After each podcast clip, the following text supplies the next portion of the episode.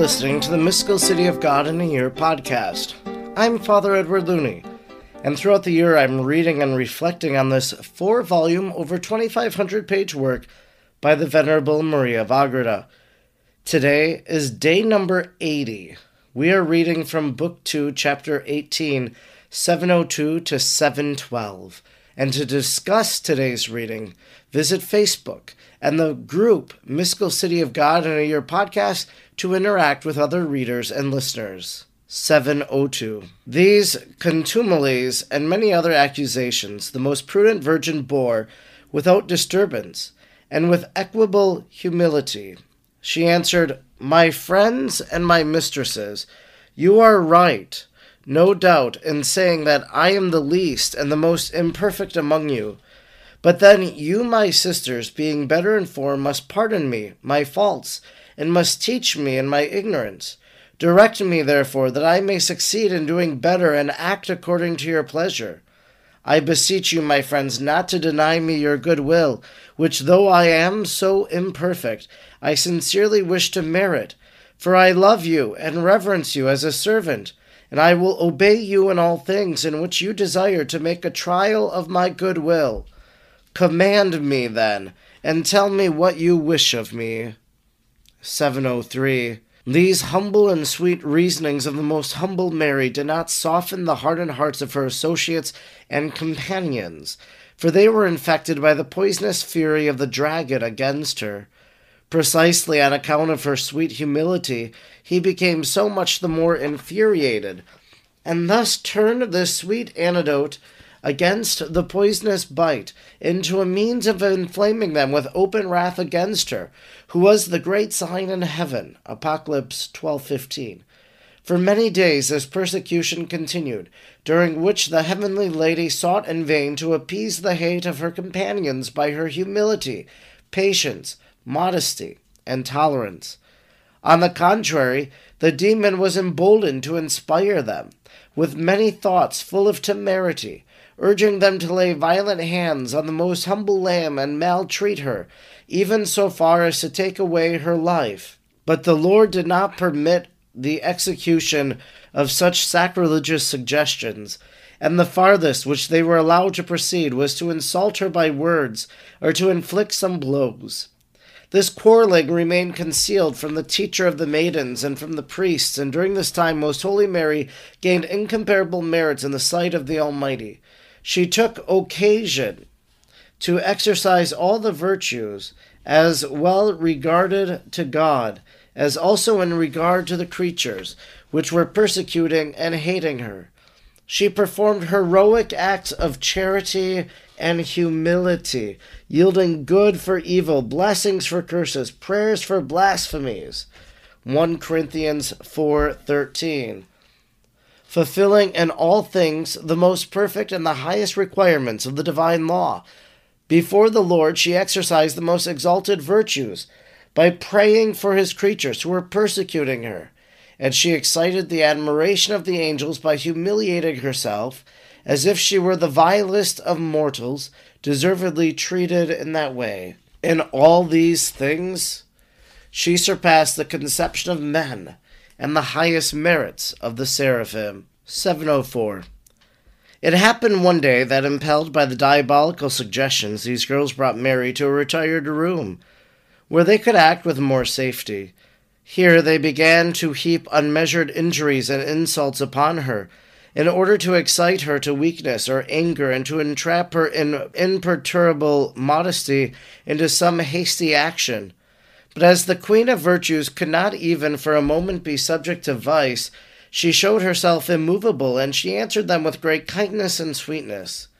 Being enraged beyond bounds on account of not succeeding in their purpose, her companions raised their voices in discordant strife, so that they were heard in the temple, and by such unwonted noise caused great astonishment and confusion.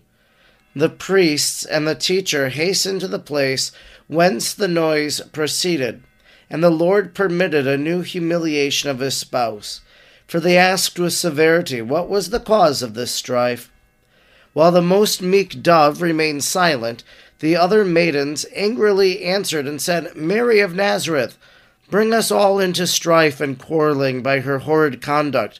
For in your absence she irritates and provokes us in such a manner that if she does not leave the temple, it will be impossible to keep any peace with her.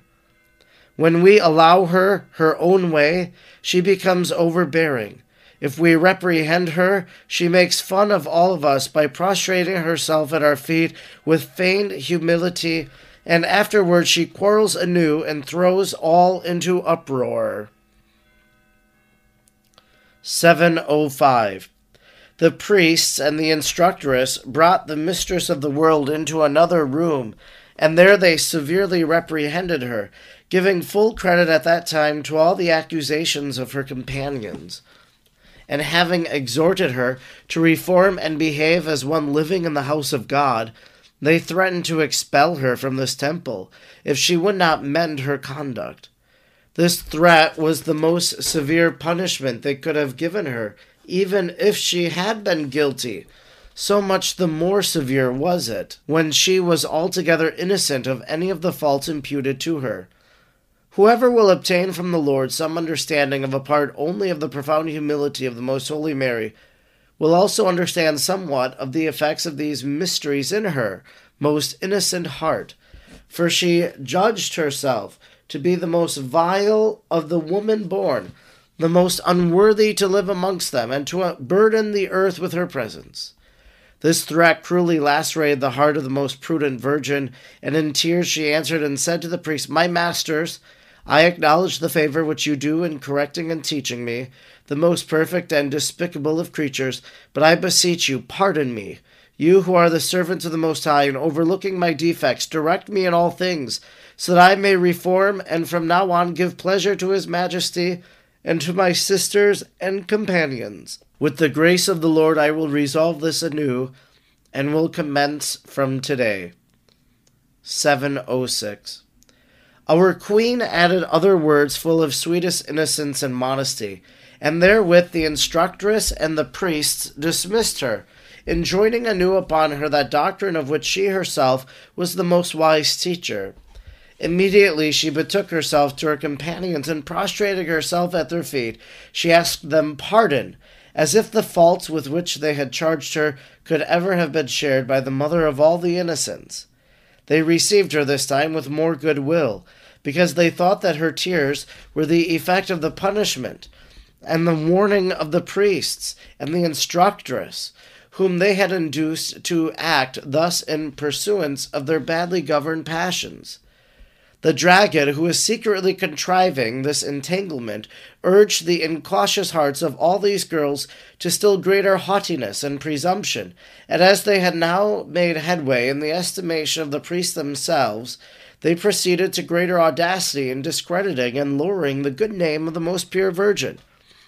Accordingly, by instigation of the devil, they fabricated new accusations and lies. But the Most High never permitted them to say anything very grave and dishonorable of her, whom he had chosen as the most holy mother of his only begotten.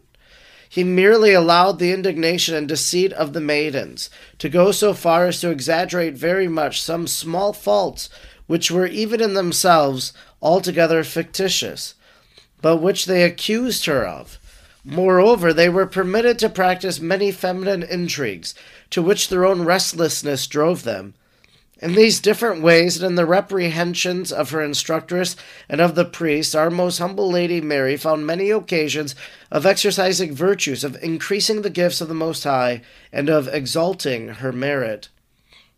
707. In all this, our Queen acted with the plenitude of perfection in the eyes of the Lord, who regaled himself with the sweetest odor of the humble spikenard. Canticle 118. Maltreated and despised by the creatures who did not know her, she repeated and continued her clamors and her sighs on account of the absence of her beloved.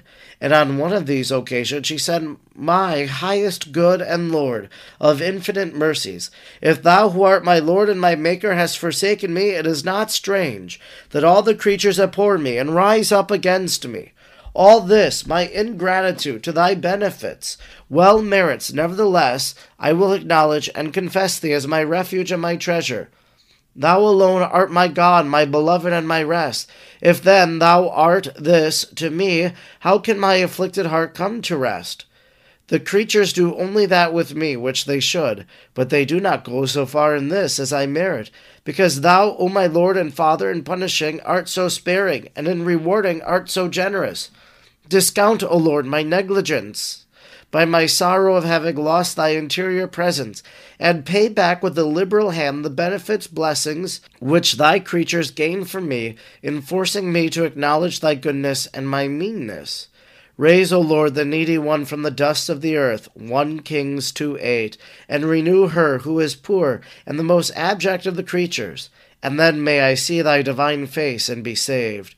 Psalm 79 5. 708. It would not be possible, nor is it necessary, to relate all that happened to our Queen in the test of her virtues. Believing her at present therein, and considering her behavior, we will have in her a living example, teaching us to bear with exultation all the troubles, pains, and strifes which are so necessary in order of mortification. There was no sin, nor any deceit in our most innocent dove, yet in humble silence and patience she suffered ungrounded hate and persecution.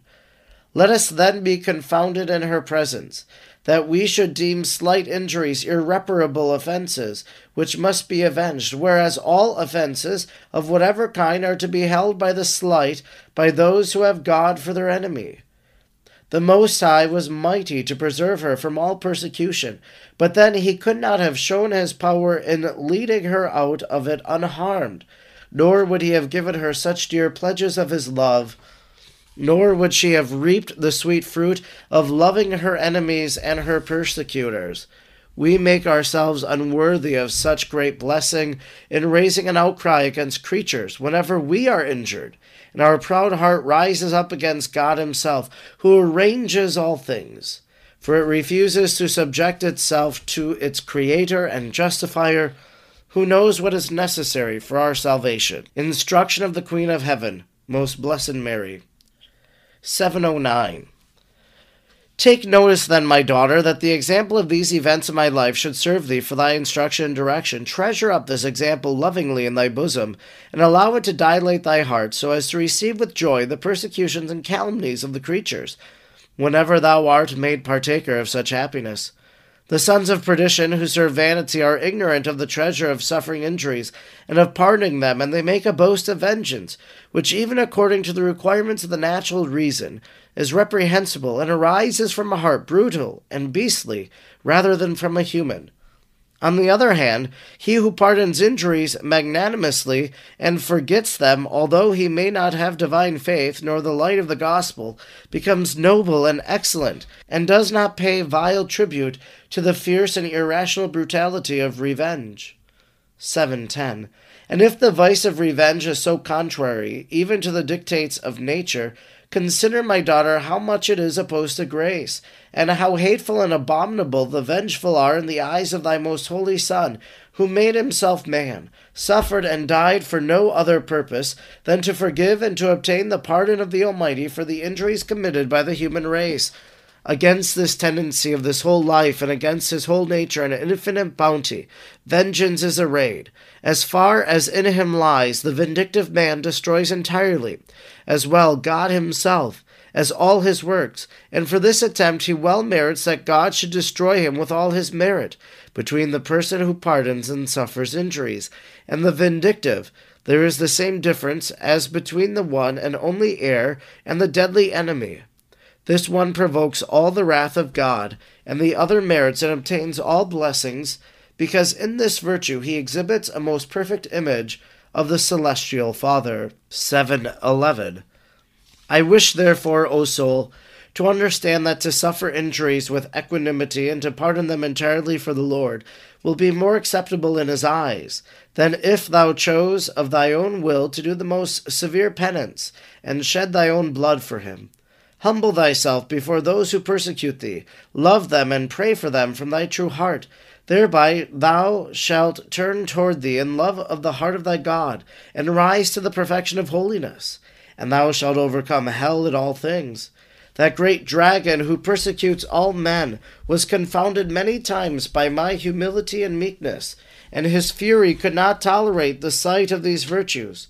From them he fled more swiftly than the sun's rays. I gained great victories for my soul and won glorious triumphs for the exaltation of the divinity. When any creature rose up against me, I conceived no anger toward it, for I knew in reality it was an instrument of the Most High, directed by His providence for the special good. This knowledge and the consideration that it was a creature of my Lord capable of grace excited me to love it truly with a greater fervor, and I did not rest until I could reward this benefit of persecution by obtaining for it eternal life, as far as was possible. 712. Strive after, therefore, any labor for the imitation of that which thou hast understood and written. Show thyself most meek, peaceful, and agreeable toward those who molest thee. Esteem them truly in thy heart, and do not take vengeance of thy Lord by taking vengeance on his instruments, nor despise the inestimable jewel of injuries. As far as lies in thee, always give good for evil. Romans twelve fourteen benefits for injuries, love for hate, praise for blame, blessings for malediction. Then wilt thou be a perfect daughter of thy Father. Matthew 5:43. The beloved spouse of thy Lord, my friend, and my most cherished daughter. This concludes our reading today, day number 80, in which we read from Book 2, Chapter 18, paragraphs 702 to 712. We continue to hear today in our reading these charges that these other women, these other young girls in the temple, are bringing against Mary. And what we see in these charges is their jealousy about her. Because she has the highest degree of perfection of virtue, and because they fall short of it when she expresses her humility, or when she expresses whatever it is, they become troubled by it. And so they act out against her and they bring these charges against her. And I thought this was a very uh, interesting line in our reading today. This threat was the most severe punishment which they could have given her, even if she had been guilty.